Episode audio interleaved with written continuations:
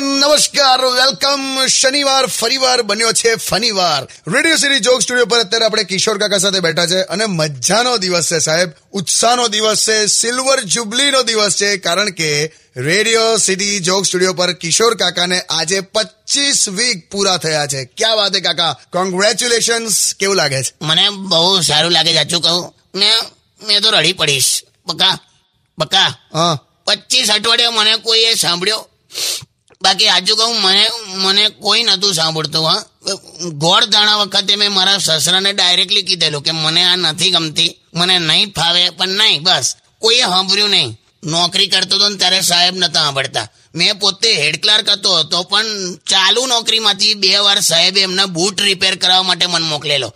એ પણ કપાતા પગારે બોલ. કાકા એ બધું જવા દો યાર. પચીસ વીક પૂરા થયા છે તમને. એટલે આજે છે ને આજે તમારા માટે સરપ્રાઈઝ છે. મસ્ત જો આ જો ડેકોરેશન જો બધું. ફુગ્ગા છે ચોકલેટ્સ છે કેક છે બધું જ રાખેલું છે. આખા સ્ટાફે સેલિબ્રેશન રાખ્યું છે કાકા. હંડ્રેડ પર્સન્ટ સેલિબ્રેશન જ છે ને. હા વળી. ના ના કેમ કે હું નોકરી કરતો હતો ને ત્યારે મારા સાહેબે સેલિબ્રેશનના નામે મને ફેરવેલ આપી દીધેલી.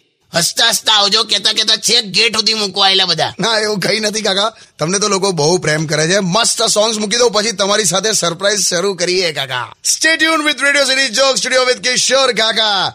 આમ પચીસ અઠવાડિયા પૂરા થયા એવું કંઈક બોલ ને હા ભાઈ હવે ભાઈ બહુ વારે ઘડીએ બોલે જ ના મજા આવે એમ. છે ને વેલ્યુ કઈ ને મારી? જાવણી યાર.